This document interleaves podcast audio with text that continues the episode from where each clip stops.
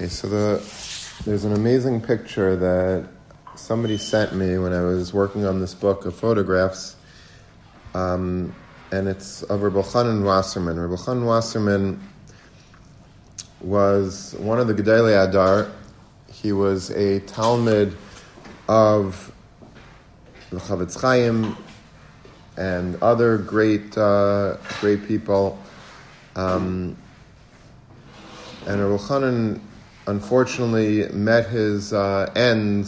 He was Al Kiddush Hashem. He was martyred in the Holocaust, as well as six million other Jews. But I guess what makes his patira, his martyrdom, the most tragic was that he was actually in America at the beginning of the war when the war broke out, and he had every opportunity to save himself. He could have saved himself. In fact, they offered him positions as Rosh Yeshiva in America and Torah Vodaas and other yeshivas. You know, big Rosh Yeshiva said, "You take my place. You're the new Rosh of the yeshiva. Just stay here. There's a war breaking out in Europe. You're going to get killed. The Nazis are are on the rise, and you're putting yourself in great danger." Rabbi Chanan refused. He said, "I have a yeshiva in Baranowitz, which is that was the name of his yeshiva." And I can't uh, I can't leave my talmidim now. A captain is the last to get off his ship when it's in trouble. When when a ship is going down, a captain is supposed to get off last, not be the first one to chop a life uh, you know lifeboat and get out. So he felt that it would be wrong, and then he went to England after that to collect money, uh, and the Jews in England begged him to stay, and he again he didn't stay. He went right into into the eye of the storm, and ultimately he was killed al Kiddush Hashem in 1941. So in 1937, Rabbi Chanan also made a previous trip to uh, America, and when he got off the boat in America, in the United States, for as a fundraiser for Baranowitz, he was met by Rav Meir Schenkel, Schenkelowski. I think that's how you pronounce it. And he was going to be the one that drove him around. He was, it was his job to take the Rosh throughout his stay in America and drive him to different balabatim to collect money or fundraisers, teas, parlor meetings, whatever it took. And Rav Schenkelowski was surprised when Rav Chanan's first request was to be taken to a Jewish cemetery in Queens. Who knew that Chanan Wasserman was actually in Queens, where we are? So Rav Chanan explained to explained to Rav Schenkelowski that I understand you want me to start hitting the ground running and doing my mission of collecting money for the yeshiva, but I have a bacher by the name of Menashe Tzvi Winkler. And he learns in my yeshiva. His father passed away while on a fundraising trip in America, and he, he was buried in Queens. The Talmud's mother, this um, Menashe Winkler's mother had asked Rabbi Chanan to visit the kever of her husband when he comes to America, and Rabbi Chanan was anxious to fulfill the request. And at the graveside, Rabbi Chanan requested that Rav Schenkelowski take a photograph of him so that he could send it to the Winkler family. The Gadol Hador, laden with so many communal and institutional burdens, made it a priority to soothe the heart of a widow. So we actually have this picture of Rabbi Chanan by the grave of this uh, uh, Rabbi Winkler that was taken in order to send it to his almana to make her feel uh, to make her feel good. Very rare. We don't have that many pictures of Rabbi Chanan. This is one of uh, the few that we have, and it's of doing a tremendous act of chesed with an almana. Good question. Um, I don't, but I want to speak to you in a second about about that.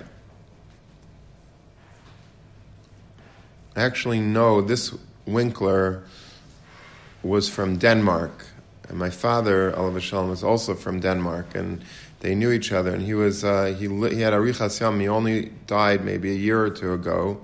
This son, who was a Talmud Rabbi Chanan, uh, he must have been in his high nineties, I would say and there's very interesting interviews with him about life in Denmark before the war. So it was very, you know, fascinating for me to read as a, somebody whose family comes from Denmark. Okay.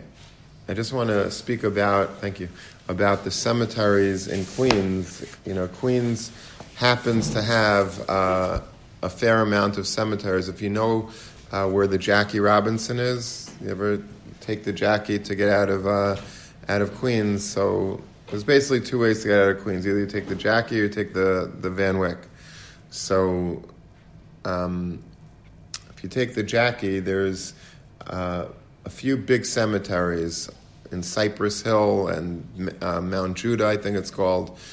And these cemeteries have tremendous Gedolei Israel buried there. I always say that people take planes to, they fly to Poland and to Ukraine and to Russia and to, and to Lithuania and of course to Eretz Israel just to visit Kivrei Tzadikim. They feel, you know, that's where this Rebbe is, that's where this Rosh is, and the Chofetz Chaim is buried there, Chaim is buried there, and Rabbi Yerucham is buried there, and this Rebbe, and, uh, you know, Nachman Breslov, and all, and it's all wonderful. It shows that, you know, these aren't cheap, these junkets that people are making to, uh, to these far off countries, and they mean well, and the Noam Elimelech, a great Kedusha in these, in these Mekayim Sakadeshim, but the actual truth is that you could just almost walk. It's like, I don't know if it's really walking distance, it would take you a few hours to get there by foot, but by car, I literally could get uh, from here to there in about 12 minutes. These cemeteries, and I, I happen to give tours of it um, this year in particular. Uh, was the first year I got a call from a girls' high school if I could give a tour of the cemetery during Asar Simei Tshuva. So I, I took them, and these, these cemeteries have um, Rav Pam, you know, the Rosh of Torah Vodaas, Rav Shlomo Heiman of Torah Vodaas. Um, they have Rabbi Yaakov Yosef, the first chief rabbi of New York, a very famous personality who suffered greatly here uh, when he came to these shores from Europe. The Chofetz Chaim's second Rebbitzin is buried here. Chofetz Chaim's Rebbitzin. No, yeah, who knew? Like you don't have to fly to Poland or Russia, Belarus, wherever it is that you know Radin is. You just have to go literally a few minutes away, and you have you have the Chofetz Chaim's Rebbitzin. Um, who else is buried here? There's a great Iluyim of David Leibowitz, who founded the Chofetz Chaim Yeshiva down the block. Uh, his son Reb Henoch, who took over for him. Um, the list, Reb Yaakov Kamenetsky is buried there, and uh, tremendous. Like you know, and there's so much to talk about. So I started with one girls' school, and then I guess I did a decent job because then a day later, another girls' school called me if I could take them, and then another girls' school called me. At one time I went, it was pouring rain. You remember? I, I think I told you this. It was pouring rain, and I got totally drenched. It was like everyone got drenched, but it was like a rainstorm like I've never seen before. And we were going from grave to grave, and like, you know, it was just, it wasn't very geschmack, but I mean, it was a perfect mood to be hanging out in a cemetery, but it wasn't, uh, it wasn't too enjoyable. But there is, uh, in, in Queens, uh, so many, so many Beis Akvaris that, uh, you know, that, that are really, really chashav, like filled with Gedolei Israel. and um, if you ever, you know, if you ever want, maybe we'll make a trip one day. We can go ourselves if, if anyone is interested. There's an maybe in yeshiva there's an interest to go, and mamish maybe we'll wait for the weather to get a little warmer, and then we could go. But it's uh, it's amazing to daven by these Mekaimis Kadeshim, and it's amazing that it's literally, you know, a few minutes away from the yeshiva. Okay, um, let's see another another picture. I don't think we we saw this one.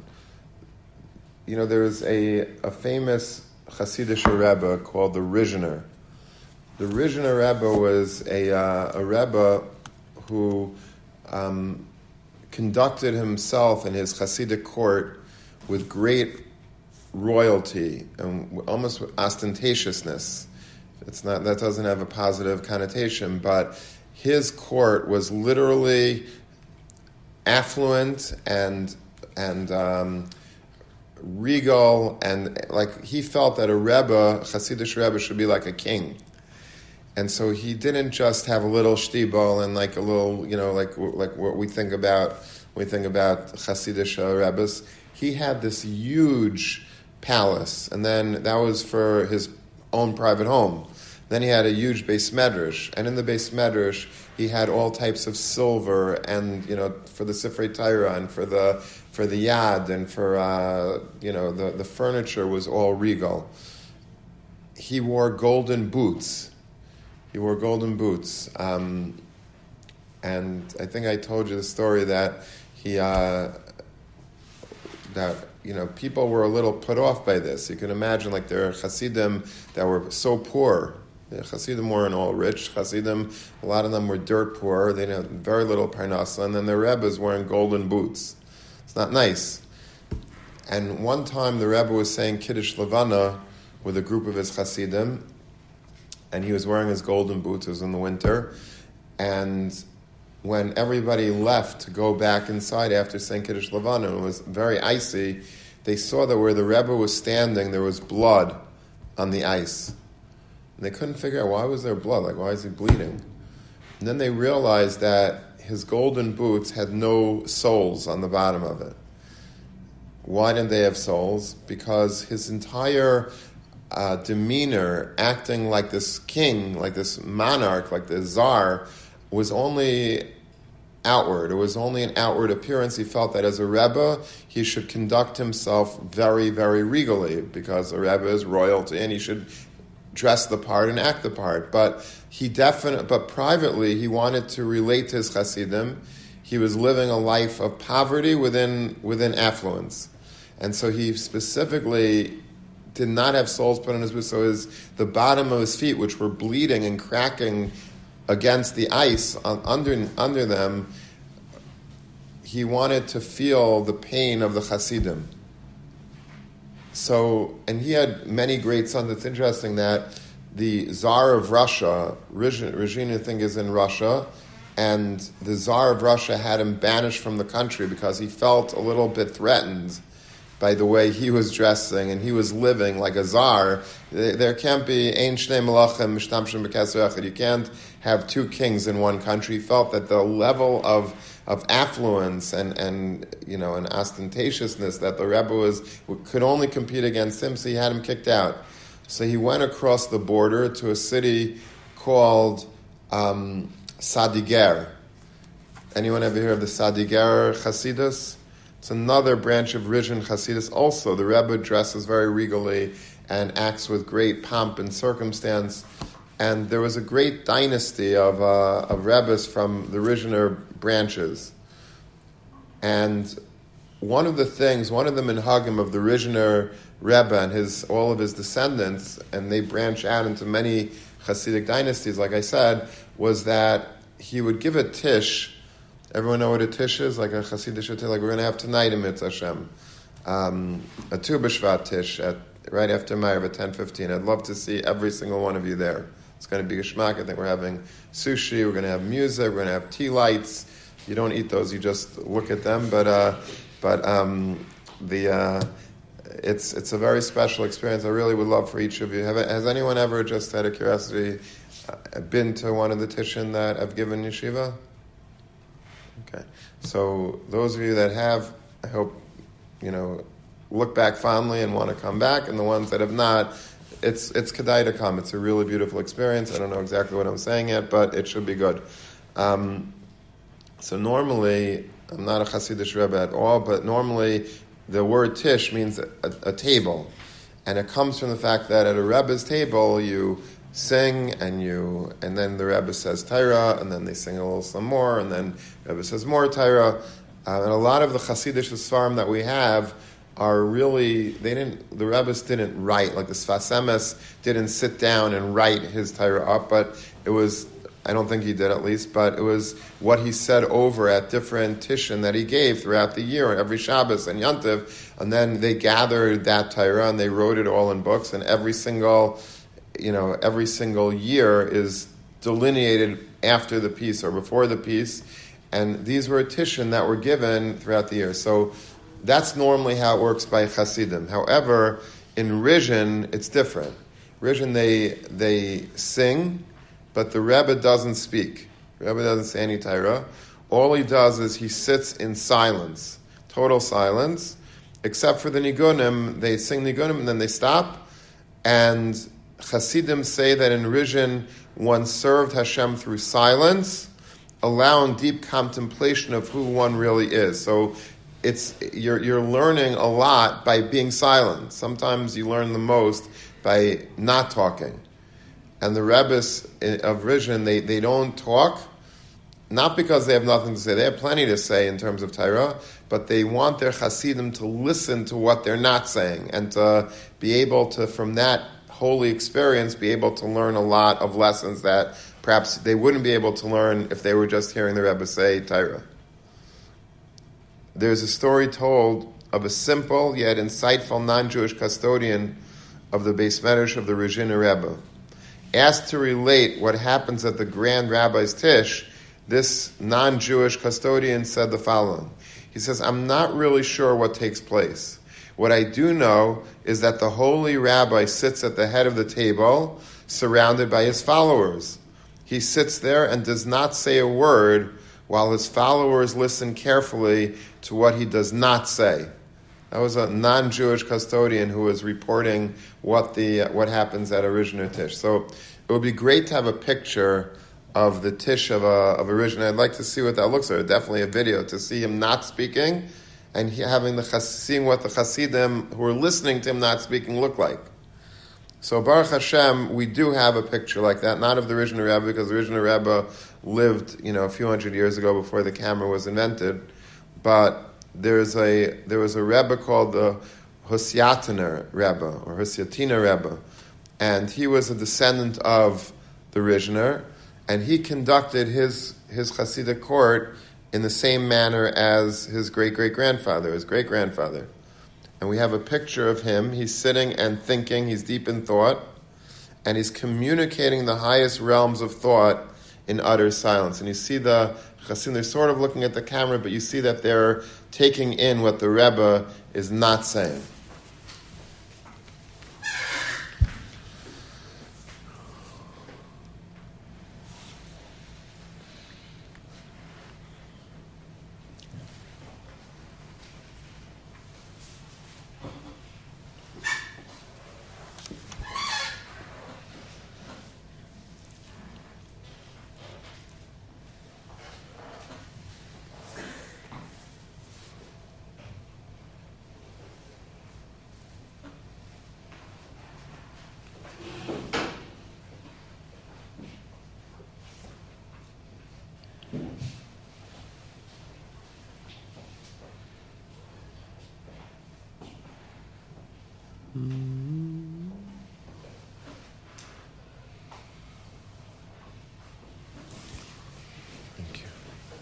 Okay, let's do one more. Okay.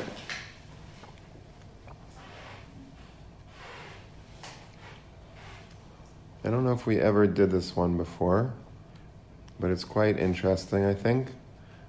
Um, Anyone ever hear of President Jimmy Carter?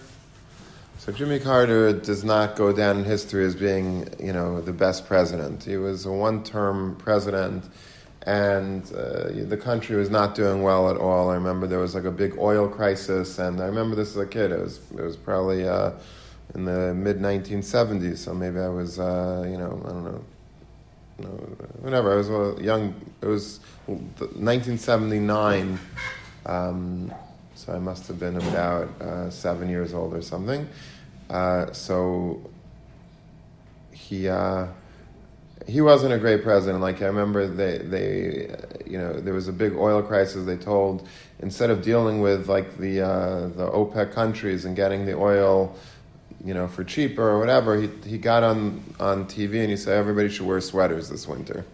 It's not what people necessarily want to hear. It might be a good answer for your grandmother to tell you, but you don't want the president telling you to wear sweaters. You deal deal with a crisis, like you get us cheap oil again. But you know, and then Iran at the end of his uh, his presidency, uh, you know, took hostages, and it wasn't good. It was just an, it was it was just a disaster. You know, he was also perceived as being anti-Semitic, and you know he wasn't really so nice to the state of Israel. Anyway, those are the negatives about him. But one positive uh, snapshot in history, I guess, was that he invited in the end of 1979 uh, a lot of the illustrious Hasidic rebbes to the White House, uh, including Rav Moshe Teitelbaum, who was the Satmar Rebbe, Rav Shlomo Halberstam, who was the Rebbe of Bobov. Remember, I think last week we had the Bobov Rebbe. He was the one that was feeding pigeons in a park um, out of his hand. Rav Mordechai Hager, who was the Rebbe of Vizhnitz Monsey, Vizhnitz Rebbe here in Monsey, and the meeting was described in the press as the first time any president had ever received such a delegation of Hasidic leaders. Rabbi Teitelbaum, who was the, who was the Satmar Rebbe, thanked President Carter for receiving them, and he opened the gathering. Rabbi Halberstam, who was the Rebbe of uh, Bobov, then recited a special prayer for the president to visibly moved Mr. Carter. You know, there's a there's special tefillos that you say, Naisin Shul Amlachim, you know, that he gives uh, he gives to the uh, kings wisdom and uh, and salvation. And the and, and it moved. The President Carter was moved by the fact that this old rabbi was was giving him a special blessing, and the rabbis proceeded to discuss the needs of their communities with the president, such as education and attempting to preserve the Jewish cemeteries in Eastern Europe. But whatever the speech was about, I think the, the, the, the picture is just a beautiful picture. Like when I saw the picture, I wanted it in the book just because it's a historic picture to see a president of the United States with, it wasn't just um, a room of, of Jews. It was like these are very, very prominent Hasidic leaders of the largest uh, Hasidus in America, Bobov and Vizhnitz and and uh, and and Satmar. These are you know Hasidus of thousands and thousands of people, and you have a you know there's a photographer taking pictures in the background, and you see like the beautiful stately White House room with with flags, and uh, it's just nice to see that you know they were invited and that they came and uh, and they discussed with the president. They all looked like they were in a good mood and the president seems very happy. And so sometimes even presidents that you know have a bad reputation, sometimes there is there's good in everything. A lot of times, uh, people, even if overall they don't have a, they, they get this image of being anti-Semitic, they also uh, can do do th- good do good things sometimes, or a lot of times, and sometimes it's just a stereotype and it's not even true. So here is here is a good example of that.